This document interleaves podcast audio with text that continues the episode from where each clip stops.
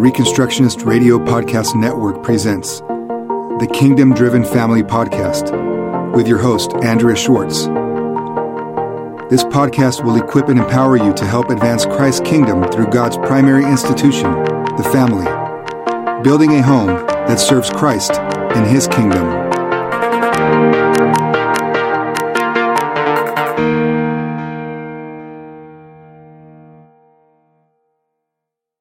Welcome again to another edition of Homeschooling Helps with Andrea Schwartz.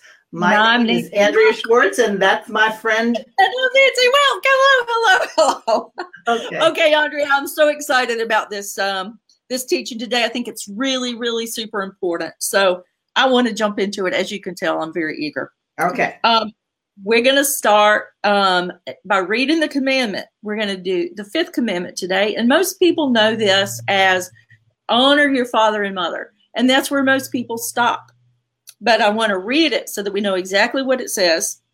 Um, in Exodus chapter 20, verse 12 Honor your father and your mother, that your days may be long upon the land which the Lord your God is giving you. And that's what it says. Now, when you promoted this, um, you said it was about authority. Uh, you know, how do we apply this? It looks like it's just about kids um, while they are in the home and dependent on their parents. So I, we need a lot of a lot of education on this one. Okay, that's that's good. And the reason that we're doing these series of the commandments on how they apply in our homes, especially, is because we miss the fact if we don't look at what God's word says and the implications, we miss what He's actually telling us.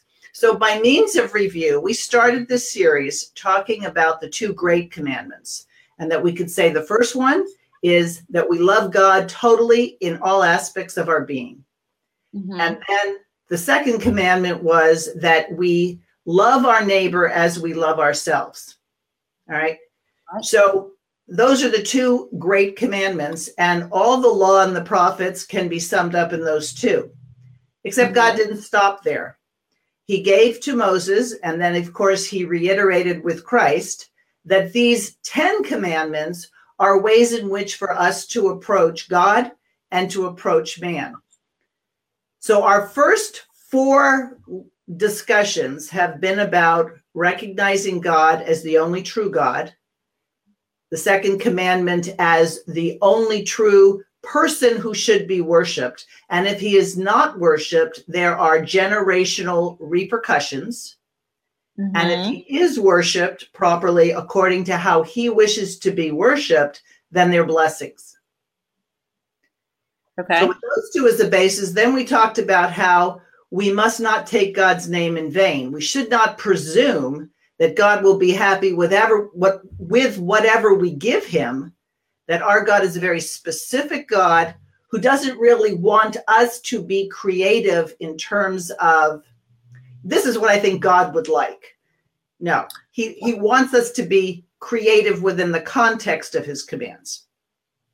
right. And then, of course, the commandment we talked about last week was the work rest commandment that now we're supposed to do our work and we're called to work. So, work isn't a punishment.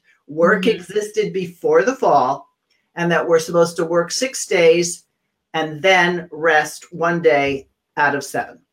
Right. And that work is not limited to our paying jobs. That's Exactly. that, that's important. Okay.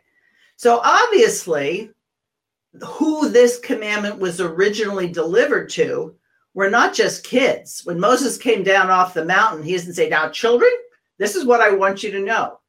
This was a commandment given to all. So if you're going to say children should honor their parents, and we'll talk a little bit later about how it's different when you're younger and you're older, how you honor them. The implication would be your parents should be worthy of honor. Right. But children what are never told children are never told honor your parents who want you to go out, rape, pillage, and steal. And plunder. So what if your parents are not honorable? We'll get there. Okay. We'll, we'll get to that. Okay. So remember, I said there are implications to all the commandments. Well, first of all, God didn't say honor your prince or your king or your queen. He didn't say honor your pastor or your your your minister or your priest. He said honor your father and your mother. And he didn't just say honor your father and he didn't just say honor your mother. He said to honor both of them. Uh-huh. So this is establishing the family as the center of dominion. Well, wait a minute. Why are you saying that? Well, go back to the commandment just before. How do we take dominion? How do we be fruitful and multiply and replenish the earth? By following God's commands, by not okay. taking his name in vain, etc. Okay, wait, wait, wait, wait, wait. I don't think we've discussed what dominion means here lately. Tell us what dominion means, because if we're supposed to be taking dominion, we should know what that means. Okay. So, first to Adam, and then spoken again to Noah after he gets off the ark, is the command to take the creation and be the administrator, be the vicegerent, as the um, the the sometimes the expression is, to supervise and oversee God's creation. So dominion is be fruitful and multiply. That's what dominion is. But it doesn't happen apart from God's requirements because sinful man doesn't take dominion. Sinful man seeks to dominate others. Right. So when we're taking dominion, we are working, we are tending, we are keeping God's creation under his instruction. Right. And we don't okay. get to make it up as we go along because the sin of Genesis 3 5, which we refer to as the fall, it was incidental that it was fruit. God had given a command you can do everything but this one thing. And then, of course, the appeal to be God was such well, if I do this one thing, this serpent who can talk just yeah. told me that I'd be like God. Mm-hmm. And that mm-hmm. sounded pretty good to me, except the consequences were just what God said. Yeah. So it's it's not that man's call to dominion has gone away. It's it's made more difficult because now sin has entered the picture. Mm-hmm. Okay. Okay. Okay. So let's get back on track uh, about the um, fifth commandment and the fam this given to the family and the authority from there. Okay. So first and foremost, as I said, we see the centrality of the family. Mm-hmm. God is mm-hmm. addressing parents and he's addressing them equally. He's not telling the children, well, okay, obey dad more than you obey mom. So the assumption is that that unit of the husband and the wife together, the one fleshness that the Bible talks about, is a dominion unit. And the children are supposed to not only honor their parents, but honor the position of parents. Mm-hmm. So you ask the question what if parents aren't honorable? Yeah. Well, God says the position of parents is to be honored. That's why you honor your parents, not because they're sweet, not because they give you birthday parties, not because you know, when you get married, they give you a, a big wedding or whatever it is. It's because God says so. Because God says so, right? So the position, we honor the position because God says so. Now, what if, but you know, like, what if dad's a, you know, um, drunkard, adulterer, murderer in jail, and totally not even a, a parent? What do you do with that? Well, first of all, how do you explain it? Well, let's go back to the second commandment visiting the iniquity of the fathers upon their children unto the third and fourth generation of those that hate me. So mm-hmm. there are societal and generational consequences if we fail to obey God. So, what you do with that, God kept his promise that there were okay. going to be negative consequences if such things took place. I see. I see. So we're not just saying, oh, honor this man. We're saying, look, God says there's consequences. This is the result of it. So because we didn't do that in its entirety of obeying God in all these ways, this is what we get.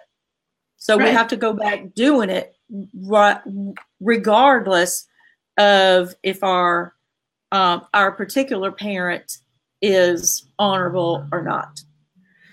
Right. And, and we'll talk a little bit about what it means to be honorable. But remember, a lot of people think, well, this is the first commandment that talks about parents. No, it isn't. The second commandment talks about parents, visiting the iniquity of the fathers upon the children. So we've already heard about fathers in God's commandment um, as he's giving the commandment to Moses to then give to the, the Hebrew people. Mm-hmm. And so I, another way to think about this, if anybody's ever been on jury duty or has been to a court, when the judge comes in, the officiating person says, All rise. Now, maybe the judge isn't a nice guy. Maybe people don't like his political affiliations, but everybody's supposed to rise because okay. they're honoring the position of the judge. In the same way, I don't care how old you are, whether you're an infant or you're 70 years old and you still have a parent that's living, or and, and we'll talk about even if they're not living how you still honor them in terms mm-hmm. of respecting the family as god's unit of dominion. Okay. I understand. Okay. So here's the deal. When parents fail to live up to their calling as parents with their children then they're making it very difficult for their children to obey God. And so we're never to hinder the little ones. Jesus said, if you cause a little one to go astray, it'd be better for you to have a millstone, which is a very heavy thing, tied around your neck and thrown into the sea, which means you would sink and die. I don't think too yes. many people want to drown. No, we don't. But let me say this when you, as a parent, turn your child over to a statist school system that not only will not allow the name of Jesus to be proclaimed and worshiped, but that all subjects are not taught from a biblical perspective, you're telling them honor these folks who don't honor God. And that's grievous. Mm-hmm, mm-hmm. Yeah, and it would be as grievous, I think, to say, uh, to take someone out of the public school system uh, and and not and fail to teach them to honor God, fail to honor God ourselves. Because a lot of times we just think that homeschool is a magic bullet, and we're just going to take, you know, just brings academics to the kitchen table, and that is not what God's called us to do. So putting these things back into our framework, into re, to be built in our homes on these kind of foundational principles is is where we have to start. Right. Because anytime you are not proclaiming and living out the authority of God and his word in your family in your job in your neighborhood where you worship together in other words, if you don't worship God and establish God's rule as the priority in all of life, in every area of life, then you're giving that to something or someone else, which of mm-hmm. course is a violation of the first two commandments. So when I say that these things build on each other, it's not enough to say, yes, ma'am, no, ma'am, and now see they're honoring their parents that's better than I don't want to listen to you and you can't tell me what to do. Everybody will agree, yes, ma'am, no, ma'am is better than that. But it's not sustaining. And it's only, it's polite, it's polite, you know, and it's a cultural, uh, polite thing to do. It's not necessarily connecting that parent to the authority of God and and his his delegated authority to the parents so that's that's something that that I think is really important to connect all these things back to the law of God. Otherwise, it's just it is just polite. It is subjective moralism, and the parents can become, you know, a, a little tyrant in their home over their children instead of uh, instead of honoring God appropriately. Right. So this commandment is as much a commandment to the parents as it is to the children, because guess what? Everybody comes into the world as somebody's son or daughter. Right. Okay. Mm-hmm. So when you talk about politeness and you know moralism and things like that, what we call polite and good morality is a carryover from a time where Christianity was the prevalent and prevailing worldview. Mm-hmm. Right. So the fact that we have any vestiges of that is a good thing in as much as we would rather people be polite than impolite. But if we're just focusing on the surface rather than the core, right? So I, I don't think it'd be appropriate for a child to be impolite to someone who's older or a parent or even an other brother, sister, or whatever it is. We're not necessarily saying, well, if it's not deep down in the core of the person, it's better not to be polite at all. I don't think anybody would say that. Right. But the call is that we are to raise our children in the nurture and admonition of the Lord. And if you turn them over to anyone else, or since most of the people who are listening to this are homeschooling already, you want to make sure that you're not just doing a surface treatment where you're putting the, the wax on the surface, but the wood is rotting. Right? right. You want to get to the core of it. And that's why mothers are vital to create a society where the society by and large honor God because you see we get to do it at the kitchen table and we get to see those attitudes and we get to see the will to not listen and submit to God and that's way more important to deal with right when you see it than diagramming the sentence and being able to tell the difference between the noun the verb and the adjective right right right other all that other stuff may just be window dressing if if the structure in the foundation is in the context isn't there. You know, God's word gives us a foundation and a context, and so we don't need to be fussing over over those, you know, pre- color preferences. You know, right. One of the things I tell a lot of the families that I mentor is mm-hmm.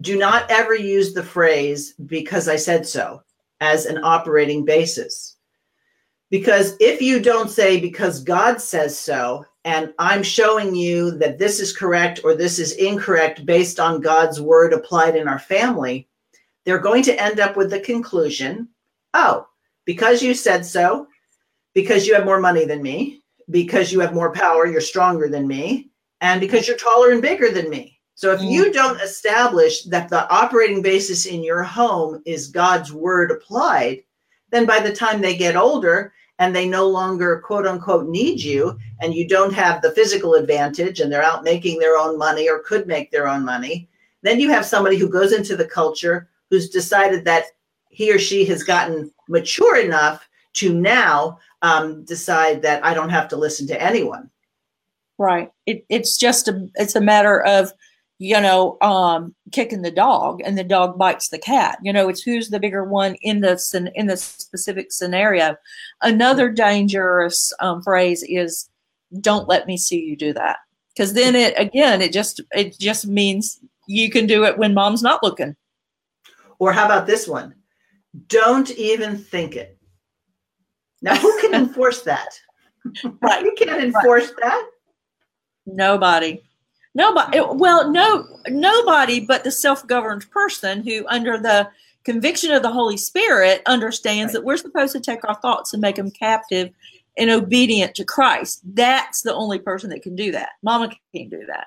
Right. So we can control what our children do while they're in the home, and we mm-hmm. can control what they say. I don't know about you, but when I grew up, I had many a time where I had my mouth washed out with soap. People might think that is awful. But you know what? You think about it because it doesn't taste very good. Just like when you get a deserved spanking, it's meant to give you pause and say, okay, do I want to do this again? Mm-hmm. So you mm-hmm. can control behavior and you can control speech, but you cannot control someone's thoughts. You can inform their thoughts. And that's why God's word needs to be put into a child before you think the child could even understand it. Mm-hmm. Yeah. And even that idea that we can control their behavior, their actions, and their tongue, it's it's only while they're littler than us, you know? And, and that's just temporary. Uh, you know, we really we really can't do that for very long. What I usually encourage parents to do when they're correcting their child, and I'm talking about minor offenses all the way to major offenses. First of all, if there's danger to life or property, you have to stop whatever is going on.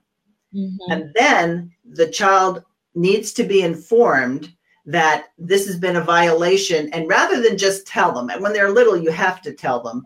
But if you've been teaching them God's word, you give them the assignment to say, what is it you did that was violation of God's word? And as for me and my house, we're going to serve the Lord. So I realize you may not buy into this, but these are the rules here, and this is what we're going to do here. What right. you do is is you know between you and God, but my God, my role as a, a parent is to help you become self-disciplined, self-controlled, and self-governing. Mm-hmm. Right, under the authority of God. So we're not making it up ourselves. We're right. directing them to the objective standard of God's law, His word, and teaching them that that that God is our source. He's our sovereign. He's our authority, and we are all under that in one way or another, whether we recognize it or not. And that this responsibility is delegated duty, and I'm not doing it because it's fun. Right. Because most of the time, it's not that much fun. It's not that much fun. No, no, no. It's a lot easier to send them to to school somewhere else and hire a babysitter or a tutor and not have to deal with them. But it, it's temporarily easier. It is temporarily easier. But they just You're right. As they get older and they haven't dealt with their tantrums and their willfulness, then somebody else is going to, whether mm-hmm. it becomes the police force or um, you know other other people who military whatever you see, right. self governing people, the only people who should hate self governing people are those who want to dominate them and suppress them. But anybody mm-hmm. who's eager to serve God wants a self governing individual. So, mm-hmm. another thing that I suggest parents say when a child is throwing a tantrum or not obeying, because you will not govern yourself, I am forced to govern you. When you mm-hmm. can govern yourself, then this won't happen any longer. So the penalties won't be there when you're self-governing and that's the goal that's the goal of you know the christian life that we are sanctified unto the lord and that what we do is not only obey him when somebody is watching to doing the right thing when somebody isn't watching because mm-hmm. someone is always watching mm-hmm, mm-hmm. okay so um i have a question. Okay. What's the difference what's the difference? But you you promised that you were going to tell us what does it mean to honor you know what does that look like as we get older? And what's the difference between and um, all of us honoring our parents whether they're alive or not and a child obeying their parents? So can you talk about that a little bit Sure. So I think the, the obeying your parents is is an obvious one in as much as a parent is responsible for okay you need to eat this you need to go to bed now you need to study this i need you to do your chores and when a child is practiced in obedience then long before he is out or she is out of the house um, that person is governed so that you don't have to tell them to wash your hands after you've gone to the bathroom. You don't have to say your chores need to be done before you go and do something that you want to go do. So the more you do that and the more they get practiced in obedience, and then it's related to obedience to God, by the time they go and start new families, is the point at which we should say, this is somebody who now needs to be looked upon not as someone who always has to be told what to do, but someone now who stands before God as what we'd say an adult. Mm-hmm. And interestingly enough, the Bible relates that to marriage. For this reason, a man shall leave his father and mother and cleave to his wife, right? So the, the Bible is looking at maturity and marriage as for marriage at a point at which somebody is mature enough to start another family. And so our society gets into, well, I'm 18 years old, therefore you can't tell me what to do, which is a thoroughly humanistic perspective. Mm-hmm when, when the Bible says to honor the family, it's not just talking about mom and dad and the kids, the atomistic family. It's talking about the trustee family, the extended family, the family as an institution. Okay, wait. You just said atomistic family and trustee family. Tell us what you mean by those terms. Okay, when we t- talk about the nuclear family, the atomistic family, we're thinking about mom, dad, and the kids. And you know, just this unit. We Okay. don't think of the extended family and then the generations of grandparents and great grandparents and cousins and second cousins and aunts and uncles. You see, in God's economy, the family should be the strongest of all institutions. We live in a Mhm. time now where the state says we run everything. Mhm. And part of that is because the family has abandoned its dominion call. Mhm. And so instead of taking the responsibility and saying, you know what, no, what we're about is following God's word, that means that part of the way you honor your parents when they're older is that as they cared for you, you cared for them. You don't say, well, the government will take care of them, Social Security, Medicare. No, if you have elderly relatives, you should be the one taking care of them. That's part of honoring them and Mhm. recognizing they're still your parents. Mhm. So is that what you're referring to as the trustee family? That extended that extended family um, unit as it continues to to grow, and but but what about uh, that's assuming that that they're understanding God's dominion mandate and our responsibility to continue to represent Him well as we go into all these areas. So let's talk some more about that. Okay, well, God's law and the blessings and cursings don't depend on whether we agree with them or follow them or not. They're there. They exist. Like So- gravity. Yeah. So so for example, when Social Security was promised to be the way in which, don't worry, we'll take care of the elderly, nobody expected that it was going to go bankrupt because they didn't necessarily think that, you know, people were going to live that long. Well, people are living longer. And now young people are basically paying for people who weren't their mothers and fathers. So imagine if the money that the government takes out of people's income reta- was retained by the family, it wouldn't be difficult to have a house big enough to have mom and dad when they're older live with us, or uh, a widow to come and live in your house because she has no place else to go. See, we're so statist oriented that we think the government, the civil government, has to do everything. And that's part of how the family has been intentionally destroyed. Because if you sever familial ties, then where are people going to go? Well, they're going to go with their hand out and say, I'm do this. You know, I put my money in, therefore you need to support me. But it's not a, a family situation, it's a very impersonal bureaucracy. hmm hmm Okay. So um, is trustee family. That's that is the family that is recognizing their biblical responsibility throughout the generations, um, not just the um, whatever family being identified however we want to identify family. Right. The the idea of a trust, you know, when people put together a trust, it's something that will last and will pass things on from generation. There's a great example in scripture for anybody who is familiar with King Ahab and his wife Jezebel. King Ahab wanted a vineyard. He liked the vineyard and it was right near, I guess, where he lived, but it didn't belong to him. And so he went to Naboth and said, I want your vineyard. And he probably offered him good money for it. Mhm. But Naboth said, I can't because it's not mine. It, it's been given to me from past generations and it has to belong or stay with my family. Okay. Mhm. So he was acting as a trustee member. He was saying, This isn't just mine. So there was family wealth, there was family responsibility, there was family property.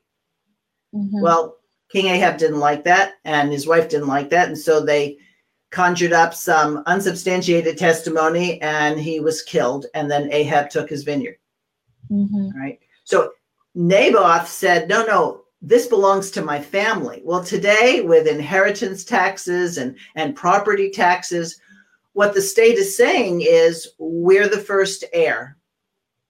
We're the Yeah. ones who really own this. So, this failure to honor your parents has societal consequences. The, the Mhm. failure to honor the family unit has societal consequences that if we want a reverse of the statism that we see now, We've got to reestablish the family, even though it might take more effort. I mean, if they're already taking your taxes and you still have to be the one who brings mom or dad into your home, so be it. Because the family, the trustee family, is responsible for the health, the education, and the welfare of its members. So, those of us who homeschooled or are homeschooling, you're already acting as a trustee family. But we've mm-hmm. got to go full circles. We've got to say healthcare and the, the management of family health and, and our elderly comes back to the family. And that's right. why say, if you don't take care of your own, you're worse than an infidel. Mm-hmm. We got a lot of infidels walking around saying that they love Jesus, but they're not obeying his commandments in this regard. Right. Right. You bring up an important point about the um, inheritance and things like that. There's a lot of stuff that needs to be rebuilt as we come to terms and understanding what God is requiring of us in these areas. Because nowadays, you know, um, if if there's if there's anything left of a parent's estate after the um, after this after the the taxes are paid on it, then it's split up evenly between the different kids, and nobody really gets enough to really, you know, move anything forward. It's just it's just chopped up, and so that's that's a compartmentalization that, that we're doing in our thinking in so many other areas. So there and rather than waiting for Jesus to come back and, and, pull us all out of here, which isn't what the Bible says, that what we need to be doing, how, how are we going to turn the tide on this? Right at our kitchen tables, right when we're teaching our children to apply God's word to every area of life. They may not always like what we tell them to do. They may not always agree with us when they're older. But if they know mom and dad are committed to following Jesus Christ, then if by God's grace they too end up being in the family of God, just other than our biological family, they will understand that loyalty to God is more important than anything else. Right, right. Another way that we can do um, we can begin to do that is to honor our elderly parents right now. How do we do that? What what does honoring our elderly parents look like right now? And let me go one step further. Let's say okay. our parents aren't elderly yet. Let's say they're just older.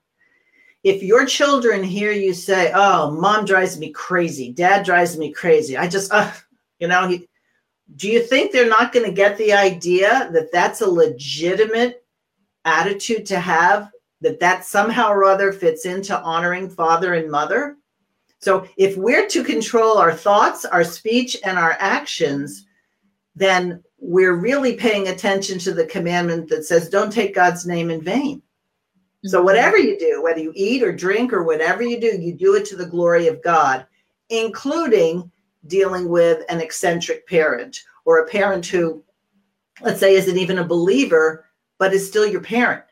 Doesn't mean that you have to do everything that that parent says. If that parent is an addict, no, you don't have to supply that parent with drugs, but you do have to honor the position that that's the person God chose to have you come into the world. Mm-hmm. Yeah. Okay.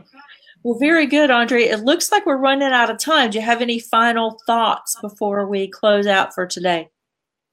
A couple. Most of them are recommendations, and this is a big topic. To to try to handle each commandment in a half an hour um, is a challenge. So we're, we're, we're skimming the surface and we're giving an introduction. Mm-hmm. But I always recommend Rushdoony's The Institutes of Biblical Law, Volume One, which goes into each of the commandments particularly, and then I've written a number of books, one of which is called The Biblical Trustee Family, that develops this idea a little bit more. Both of them are available at Chalcedon or on Amazon, depending on your preference. And mm-hmm. this is the kind of foundation that you need to say, okay, how am I going to start from where I am rather than this is just too big a problem. I can't tackle it. God's word, right. when applied, brings blessings. He does. Yes, he does. So, um, if you're not a reader, um, you can get the Rushdoony um, Institutes of Biblical Law. You can listen to them, right? Don't they have le- you have lectures at chalcedon.edu? Yep. Every single commandment is listed as an audio album. And so if you're cleaning the bathroom or you're ironing, if you still iron, there's these are things to listen to so that you're putting into your um, way of life to say, how do I approach this? And I've taught mm-hmm. out of the Institutes of Biblical Law for now almost 20 years. And I can tell you, every time I go back to a particular area, I'm enriched some more. So it's not like it's a one pass thing, it's a continual thing that you will go through. Yeah. Um, I heard um, on uh, the Chalcedon Q&A the other day, uh, Martin Selbrede was talking about how hiding God's word in your heart is not the same as memorizing scripture. A lot of us would say, honor your father and mother, children obey your parents, and we memorize that, but it's not the same as hiding it in our heart. To hide it in our heart means that we understand it and can apply it. So those are the things that we want to do, even if it's just in very small ways to begin to apply these things and not just say, oh, oh yeah, I love Jesus. Oh yeah, I know that Bible verse. Or I can cite the Ten Commandments. Well, so what? Are we actually really doing them the way that God has commanded us to? And the Bible makes that very clear. Faith without works is dead. So if you're not manifesting your faith in the Lord Jesus Christ and adherence to his word, then your faith is not living. And mm-hmm. we are to encourage a living faith. Yes, we are. Well, okay. we praise the Lord. Mm-hmm. Thank you, Andrea. All right. Till next time when we'll, you know, take the commandment about thou shalt not kill. Very good. Thank you for joining Andrea Schwartz and the Kingdom Driven Family Podcast, holding up the family and self government as a true and lasting means of transforming society. Please visit thekingdomdrivenfamily.com and reconstructionistradio.com